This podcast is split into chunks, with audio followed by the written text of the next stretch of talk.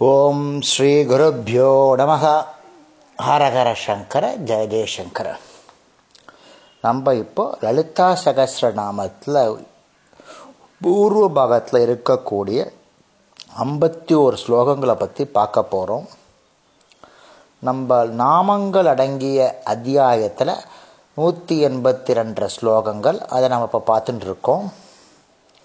அதுக்கப்புறம் உத்தர பாகத்தில் எண்பத்தி ஆறு ஸ்லோகங்கள் இருக்குது அதை அப்புறம் பார்க்கலாம். ஸோ மொத்தம் முந்நூற்றி இருபது ஸ்லோகங்கள் இருக்குது அதில் நாமங்கள் அடங்கிய அந்த அத்தியாயம் ரெகுலராக போயின்னு இருக்கு இப்போ பூர்வ பாகத்தில் இருக்கக்கூடிய ஸ்லோகத்தை பார்க்கலாம். இந்த பூர்வ பாகத்தில் இருக்கக்கூடிய ஸ்லோகம் வந்து தபீனி கலைன்னு பேர்.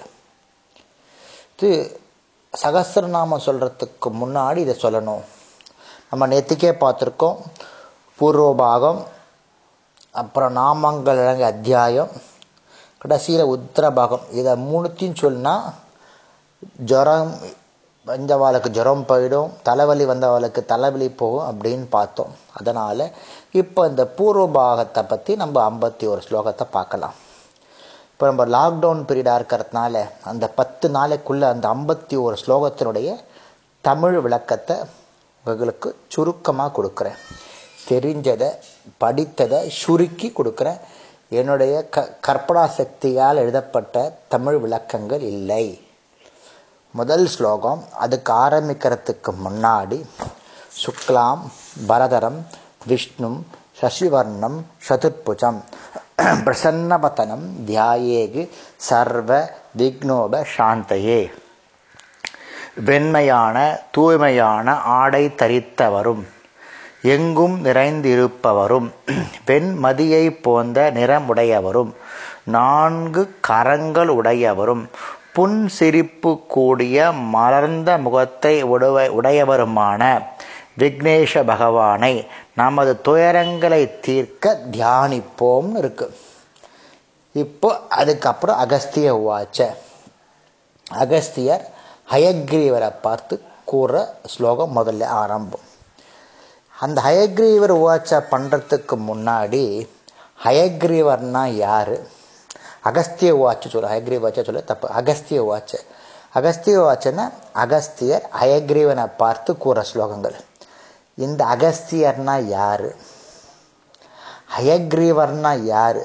பார்த்துட்டு அதுக்கப்புறம் அவள் என்ன சொல்லியிருக்கான்ற ஸ்லோகத்தை பார்க்கலாம்.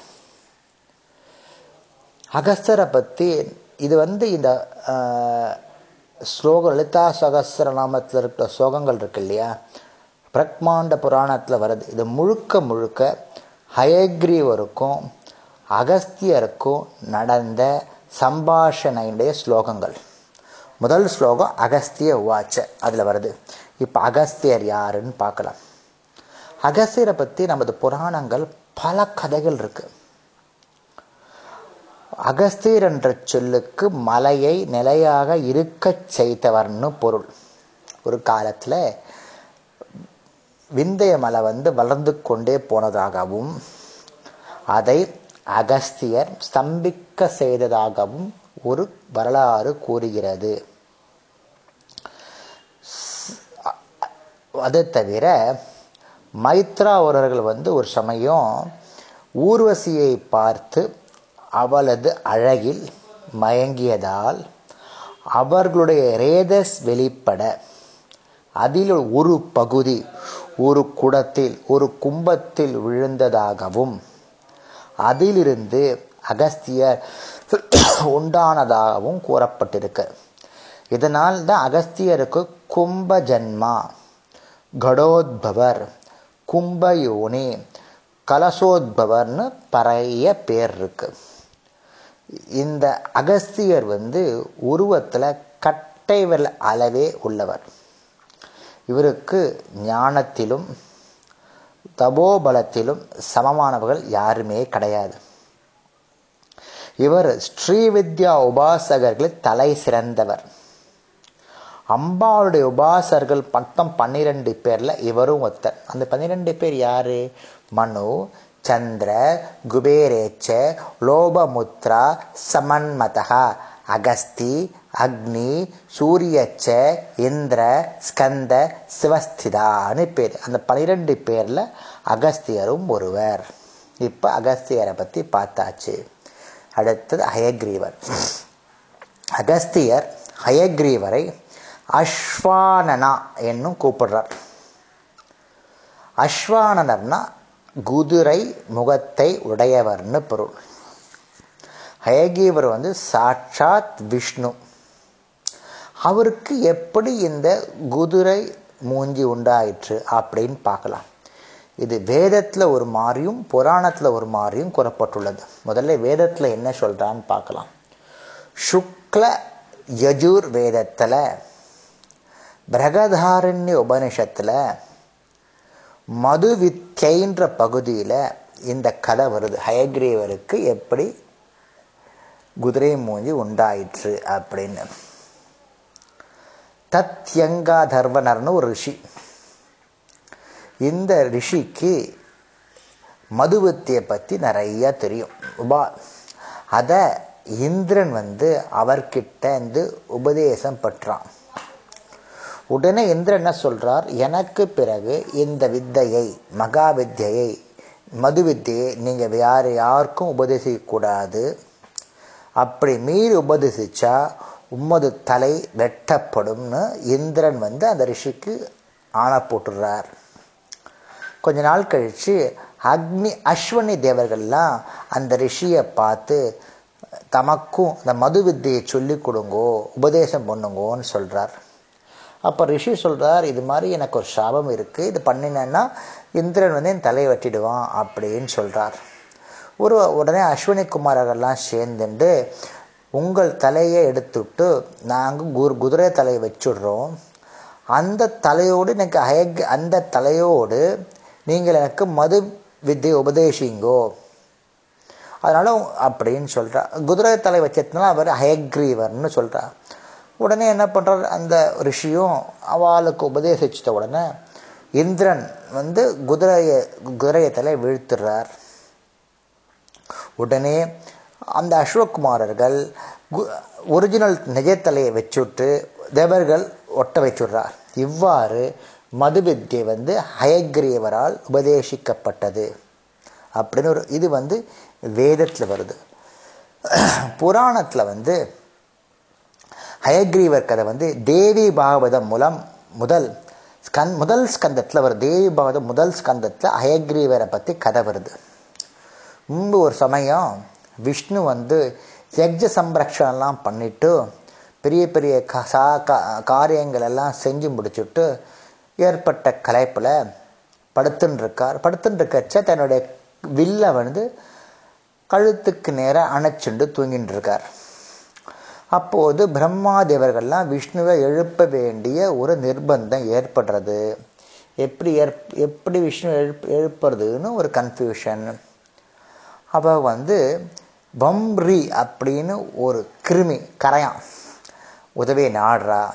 அதுக்கு கற்க அதுக்கு வந்து அந்த கிரு இந்த கரையான் வந்து எனக்கு எக்ஜ எனக்கு ஏதாவது கொடுங்கோன்னு கேட்குறா. அதுக்கு எக்ஜபாக வேணும் அப்படின்னு சொல்கிறா அதற்கு ஒப்புக்கொள்கிறா இப்போ என்ன பண்ணுறா அந்த கிருமிகள் அந்த வில்லுடைய நாணம் நான் இருக்குப்பா நான் கயிற்றை அறுத்து வெட்டுறது. உடனே நான் அருந்த வில் வந்து படியென நிமிர்ந்து விஷ்ணுவுடைய தலையை அறுத்துடுறது. தலை வெகு தூரம் போய் விழுந்துடுறது. தஜமாக எடுத்து அவர்களை த தலையை கே தேடி பார்க்குறா தலையே கிடைக்கல.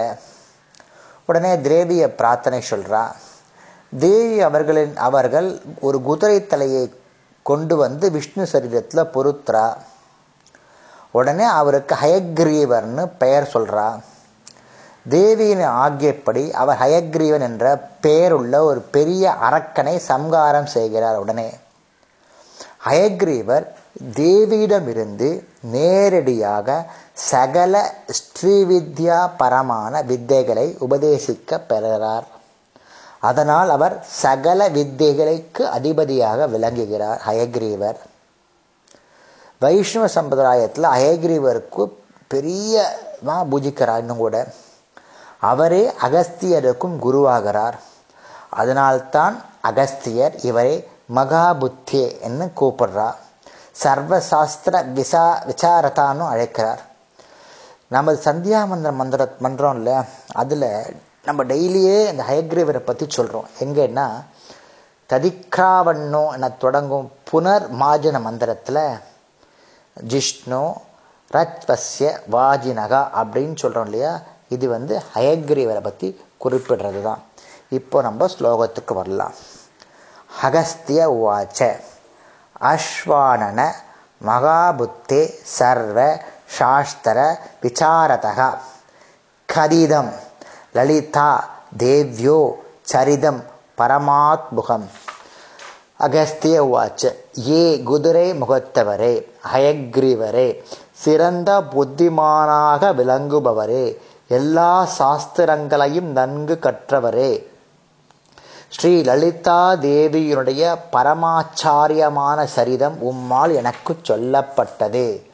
ஏ சர்வ சாஸ்திர பண்டிதரே மிகச்சிறந்த அறிவாளியே ஹயக்ரீவரே லலிதாதேவியின் அற்புதமான சரித்திரம் உம்மால் கூறப்பட்டுள்ளது.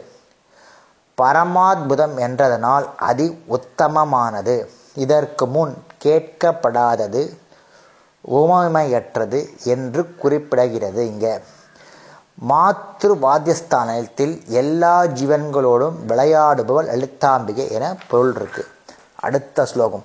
பூர்வம் பிராதுர்பவோ மாது தத பட்டாபிசேஷனம் பண்டாசூர வதசைவ விஸ்தரேன வயதோதித அப்படின்னா தேவி முன்பு தோன்றியதும் பிறகு பட்டாபிஷேகம் செய்து கொண்டதும் பண்டாசுரனை வதம் செய்தது. எங்கே வருது? மெயின் ஸ்லோகத்தில் நாலாவது வர்ணனை வருதுல பண்டாசுர வதம். அது அங்கே அங்கே வந்து இந்த எல்லாம் பண்டாசுரனை வதம் செய்ததும் தங்களால் விளக்கமாக கூறப்பட்டுள்ளது. இந்த சரித்திரம் என்றும் குறிப்பிடப்படா என்று குறிப்பிடப்படாததால் ஏழு வகையான சம்பவ கோவைகள் குறிப்பிடப்படுகின்றன. இதனால் ஒரு காலத்தில் தோன்றியவள் அதற்கு முன் இல்லாதவள் என்று பொருளல்ல. எப்பொழுதும் எங்கும் எப்படியும் இருந்து கொண்டே இருப்பவள் இந்த லலிதாம்பிகை. ஒவ்வொரு காரியத்திற்காக ஒவ்வொரு வடிவோடு தோன்றியவள் இந்த லலிதாம்பிகை. அப்படின்னு இந்த ரெண்டாவது ஸ்லோகம் முடியாது இந்த மாதிரி அம்ப ஐம்பத்தி ஒரு ஸ்லோகத்தை பார்க்கலாம். உங்களுக்கு பிடிக்கும்னு நினைக்கிறேன். ஹரஹர சங்கர ஜெய ஜெயசங்கர.